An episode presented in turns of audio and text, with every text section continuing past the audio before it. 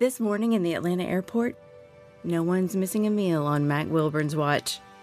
With 11 restaurants to serve passengers, he's got dining for every destination. And it all started when Mac talked with First Horizon Bank about opening a franchise in the airport. Now it's open for business and cleared for takeoff. First Horizon Bank. Let's find a way. Go to firsthorizon.com slash Mac. First Horizon Bank member FDIC. This is a 680 The Fan podcast. To hear more live and local sports content like this, tune into 680 AM or 93.7 FM or download the Fan app. Spring is here and baseball is back. You can't forget the Derby. I love the hats. Do you have yours yet? My hat? I treated myself to a whole outfit. If you want to be able to treat yourself, then you should check out the Nest Savings Account at LGE Community Credit Union, where they want you to reach your savings goals faster. Take it from a pair of 680 The Fan wives. Head to lgeccu.org to find out what makes their team number one in Georgia.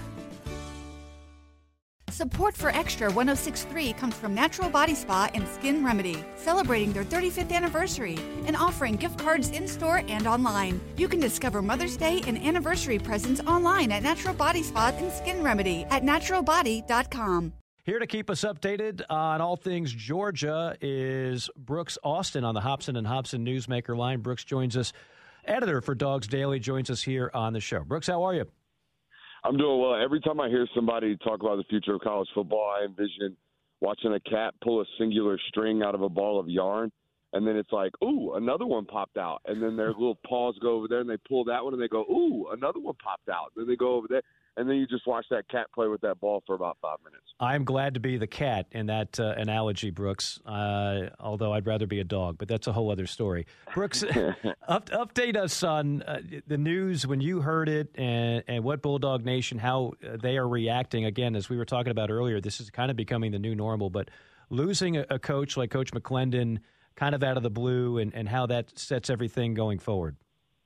Yeah, it's pretty interesting. I, I think the I was looking at it today. Most of the coordinating positions have settled in the NFL, but it, it's funny how these calendars work. A whole lot of calendar talk around these times of the years, but the the NFL calendar doesn't really settle till late February.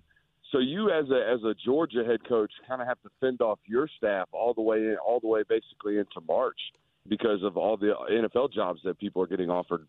Bryan McClendon, uh, McClendon, a prime example, right? He just took a lateral move to the NFL. He was the wide receivers coach and, and passing game coordinator at the University of Georgia. He got the same exact title for an NFL organization in Tampa. Um, I, th- I think that speaks a little bit to, to Bryan McClendon, but also just the nature of the the title of the job at Georgia. It, it's not necessarily on par with the Tampa Bay Buccaneers, but Bryan McClendon's on par and can make that lateral move like that. Um, but in terms of you know just the state of college football, I think a lot of people run to the take of these college coaches don't want to be worked like this, and I, I totally, you know, am sympathetic to that. These guys are working way too hard for, you know, they get paid a lot of money, but they are working obscene hours at this point in time.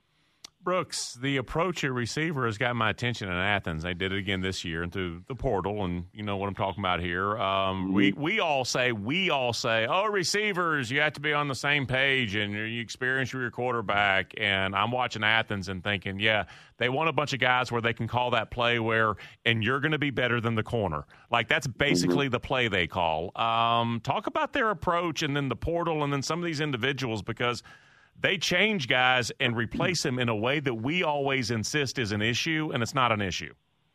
Yeah, most of their high school signings that have like really turned out for them have been, you know, closer to the line of scrimmage and closer to the ball, um, including the tight end room, the running back room, the quarterback room, offensive line, defensive line, linebackers. Um, cornerback's been great, safety's been great, but you look at the rest of their roster. Uh, you know, you look directly at the wide receiver room, like you're talking about. You got names like Colbie Young, um, you know, Michael Jackson the third, London Humphreys coming in. Uh, you need a big year from RaRa Thomas and Dominic Lovett, guys that came in last year. Those are five names in a room in the wide receiver room. You really only travel about seven or eight guys. You go on to, uh, you know, homegrown, quote unquote, homegrown talents like Dylan Bell and Anthony Evans and Tyler Williams. And you look really, really quickly at the roster in that room and you're like, dang, we have really leaned on the portal a lot more in the last couple of years. And now – your roster is solely dependent, not solely dependent, but mainly dependent upon five guys that have been developed elsewhere that you're hoping to to squeeze some juice out of here at the University of Georgia. And I think that might be more of a microcosm of the sport. Like you look at the positions that are really, really expensive, um, particularly on the wide receiver market um, or in the high school market. Wide receiver is a relatively expensive position. Um, running back is a position that you've seen Georgia kind of quote unquote miss on the recruiting trail as of late. That is a disproportionately expensive position on the high school recruiting trail right now. Um, and if you do a modicum of research, you will find out relatively quickly that Georgia isn't one of these massive spenders on the recruiting trail. So you might see them have to lean more on other resources at other positions, like, you know, wide receiver and running back. He is Brooks Austin. He's the editor for Dawgs Daily, joining us here on the Hobson and Hobson Newsmaker line. Brooks, we were talking a moment ago. Obviously, it's a transition period right now with name, image, and likeness, transfer portal, all the money. You got a quarterback's got a three hundred thousand dollar Lamborghini legally, I might add. Um, mm-hmm. how long do you think it's going to take for a new breed of coaches, or maybe the existing group of coaches, to figure out this is for me? Is it going to be another year or two, five years, a decade? Never, because it seems like it's going to take a certain breed of coach to be able to survive in this brave new world of college football. Yeah, I was talking to somebody about it today. I've always like Kirby's always Kirby Smart, for example, has always seemed like he's approaching it with the hopeful uh, idea that someone will eventually legislate this stuff.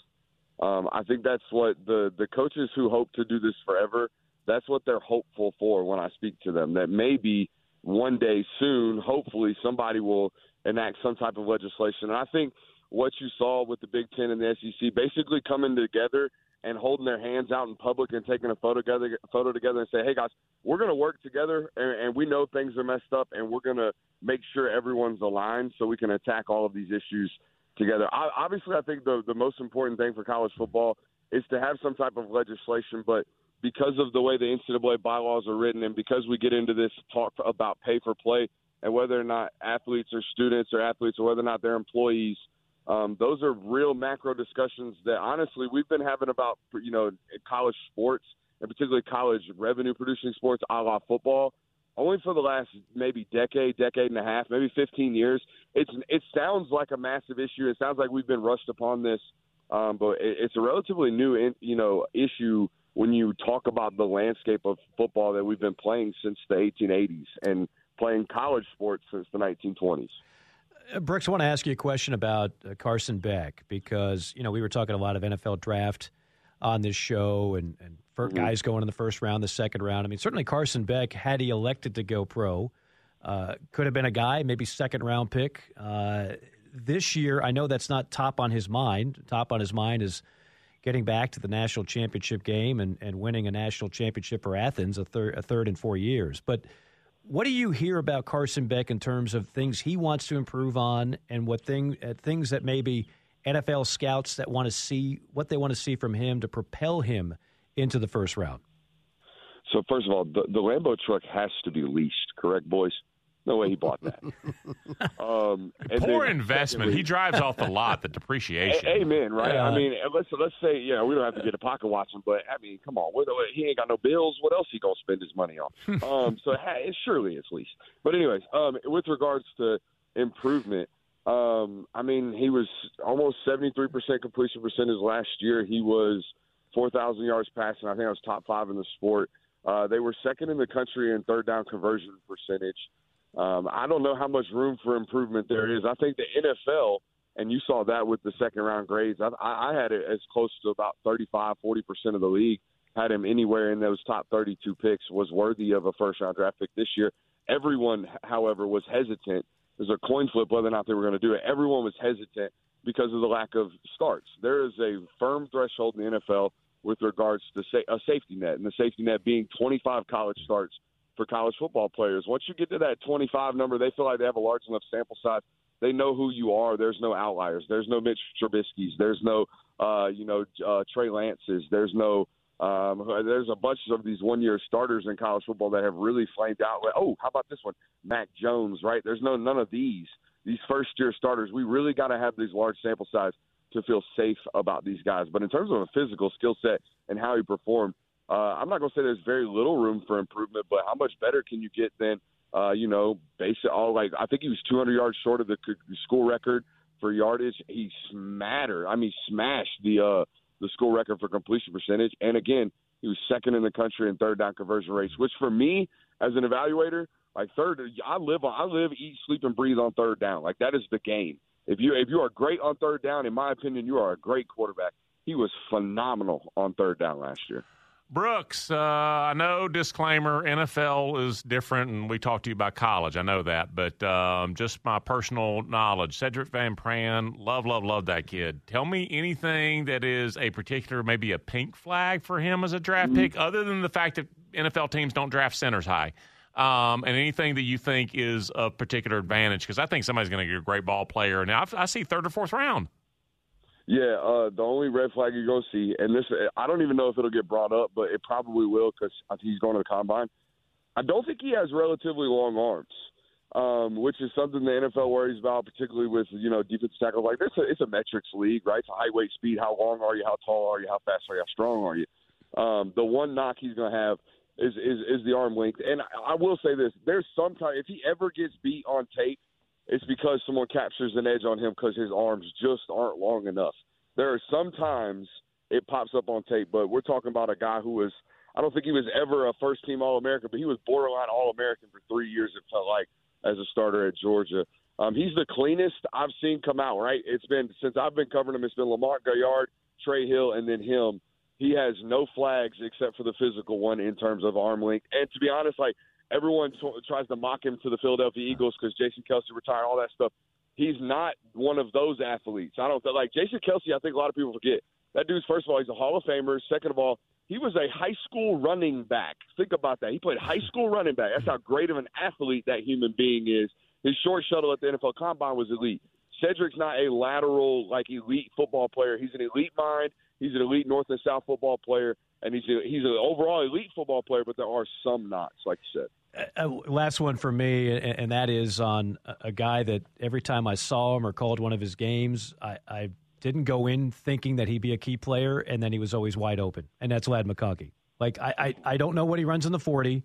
I, I don't care. I just know that every time he plays, he gets open and he catches passes. So it looks like he kind of showed his stuff pretty well uh, at one of the combines or one of the uh, the, the, Senior Bowl out there. It's, you had yeah. some people raving about him. Where does he stand right now?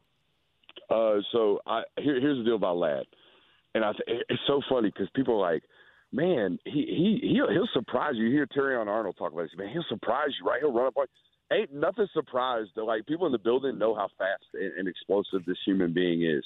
I, I have a feeling he's going to go to the NFL Combine. He's going to run somewhere somewhere sub 444 in the 40. He will jump somewhere at near or above 40 inches in the vertical. Um, and his short shuttle, his meaning his 5, 10, and 5 uh, agility drill, I think he's going to go at somewhere near four seconds. Like this is one of the more uh, explosive human beings packed in 190 pound bodies that ever walked through Georgia. Um, and that is the reason why he was ranked a quote unquote three star. I think he was outside the top 1,300 in the consensus rankings coming out of North Murray High School. And I think within 18 months, he sent Jermaine Burton to the portal. And Jermaine Burton, by the way, is an NFL football player. He's going to be an NFL football player, too. So, like, there there was a lot of talent there that a lot of people overlooked. Um, and Georgia knew about. Georgia saw the burst and explosion in that human on the basketball court. I think Kirby offered him on a ba- at a basketball game hmm. at North Murray High School. So yeah, I think people get shocked by because let's be honest, it's the way he looks. Mm-hmm. But he is extremely, extremely explosive. I had a source tell me they think he's like Antonio Brown. Like Antonio Brown was one of these human beings Sold. that was five foot ten, five foot ten, 185 pounds that led the league in, in both yards and receptions outside, outside the numbers. It's a small human doing it outside, and if you're going to do that outside the numbers, like Ladd McConkey did in the SEC, by God, you better be explosive, and that's exactly what 84 was and is for Georgia. Brooks, quickly here because we're up against it. Uh, when next we convene for SEC football, Texas and Oklahoma are going to be a part of the mix. No more divisional format. Give me a top five next year in the SEC, and is Alabama part of that top five? Oh, he squeezed me up on the horn and then gave me a top five. oh, Georgia, no pressure. Georgia, Georgia, Texas, Ole Miss, Alabama, LSU in that order. I think I forgot somebody. Tennessee six. I don't know. I definitely forgot somebody, but yeah, that that would be mine. I, I think Georgia, and Texas are kind of above the rest of the conference. And then there's that leeway of, hey, Ole Miss, LSU, Alabama, which one of you dogs fitting to finish third? Um, and then the rest of the conference, I think, kind of hangs out. Uh, it still is weird to hear Ole Miss in there, but I mean, they, they are going to be in every poll, hey, top five. There's no doubt. You can you can buy your way to competitiveness nowadays in college football, baby. They are not lacking NIL money in Oxford. There's very wealthy alums that went to that well, fine university. There's no doubt about it. I tell you what, you gave us a wealth of knowledge here, Brooks. Really appreciate the time. Keep up the great work at Dawgs Daily. We'll see you, boys. Y'all have a good one. You got it. He is Brooks Austin. You can catch his work, Dawgs Daily, friend of the show, and a friend of Georgia fans with his coverage of the Bulldogs. Great stuff there. Spring is here and baseball is back. You can't forget the Derby. I love the hats. Do you have yours yet? My hat? I treated myself to a whole outfit. If you want to be able to treat yourself, then you should check out the Nest Savings Account at LGE Community Credit Union, where they want you to reach your savings goals faster. Take it from a pair of 680 The Fan wives. Head to lgeccu.org to find out what makes their team number one in Georgia. Support for Extra 1063 comes from Natural Body Spa and Skin Remedy, celebrating their 35th anniversary and offering gift cards in store and online. You can discover Mother's Day and anniversary presents online at Natural Body Spa and Skin Remedy at naturalbody.com. This is a 680 The Fan podcast. To hear more live and local sports content like this, tune into 680 AM or 93.7 FM or download the Fan app. This morning in North Carolina, wheels are spinning. Determination is winning. A passion is now a thriving business, and it shows no signs of slowing down. How? The power of a conversation, like the one Clint Spiegel had with First Horizon Bank about starting a bike wheel manufacturing facility in Asheville. Now it's not just talk, it's rubber meets road. First Horizon Bank. Let's find a way. Go to firsthorizon.com slash Clint.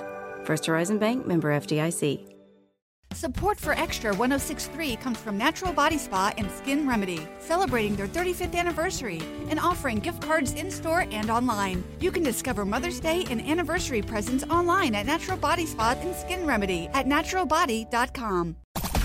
The fan is ready for Brave season. Are you? 3 1 smoked high in the air, deep center field, and heading for the horizon. A home run by Olson. We're streaming every game of the Braves 2024 season free on the 680 The Fan app. So make sure you download it now and don't miss a pitch of the Braves this season.